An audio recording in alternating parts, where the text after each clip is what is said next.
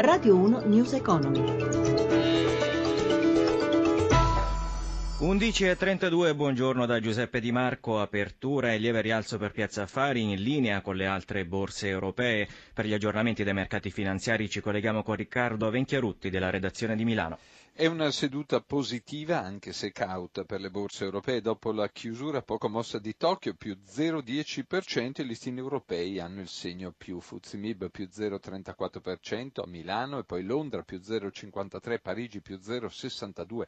Francoforte più 0,96%. Eh, Sul listino milanese in evidenza fra i bancari Banco Popolare e Popolare di Milano che salgono del 4%, mentre scivola Mediaset che perde oltre l'8% dopo il giudizio negativo di alcuni analisti sui conti della società. Lo spread scende a 106 punti base dopo l'asta di bot annuali che ha segnato poco fa 6 miliardi di titoli a un tasso negativo, meno 0,03%. Il cambio fra euro e dollaro è risalito sopra quota 1,07, in questo momento indicato a 1,0743. Da Milano è tutto, linea Roma. Grazie a Riccardo Venchiarutti.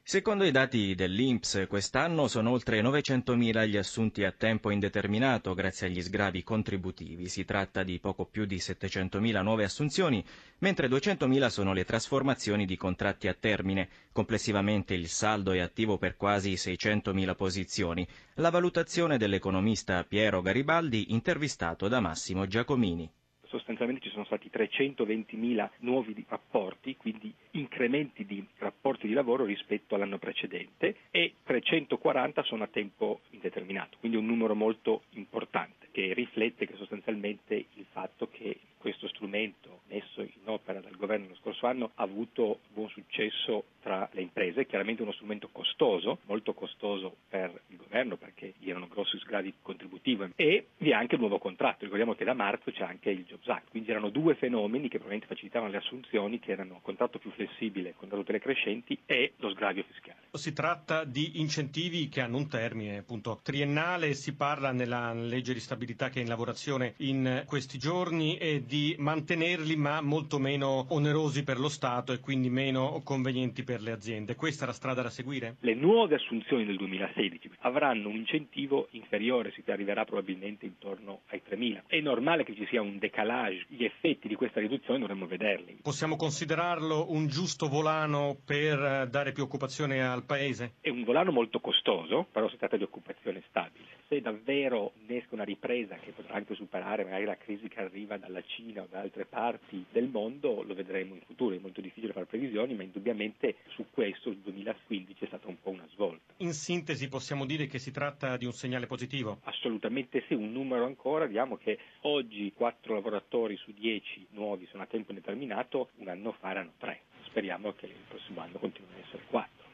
Continua la guerra del latte dopo la protesta davanti alla filiale italiana della multinazionale francese Lactalis.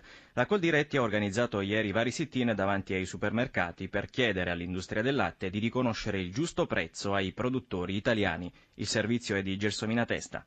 Il governo scende in campo a difesa di tutti gli allevatori italiani. Il ministro delle politiche agricole Martina è deciso a trovare una soluzione che sostenga l'industria lattiero-casearia italiana. Oggi incontrerà i rappresentanti della grande distribuzione in vista del tavolo tra le parti del settore lattiero confermato per giovedì a Roma. Soddisfatto il presidente della Coldiretti Roberto Moncalvo. Noi pensiamo che all'interno della filiera ci sia tutto lo spazio per recuperare quei pochi centesimi che servono allevatori per passare dal rischio di chiusura alla possibilità di stare in piedi e continuare a fare il loro mestiere. Tutto questo si può fare senza sovraccaricare i consumatori e quindi senza creare aumenti di prezzo nei confronti dei consumatori. Allevatori sempre più decisi a difendere il comparto compromesso da importazioni di prodotti stranieri e da uno scarso riconoscimento del valore sul mercato. Questo è l'obiettivo delle varie manifestazioni organizzate dalla Coldiretti che denunciano la perdita in un anno di oltre 550 milioni di euro.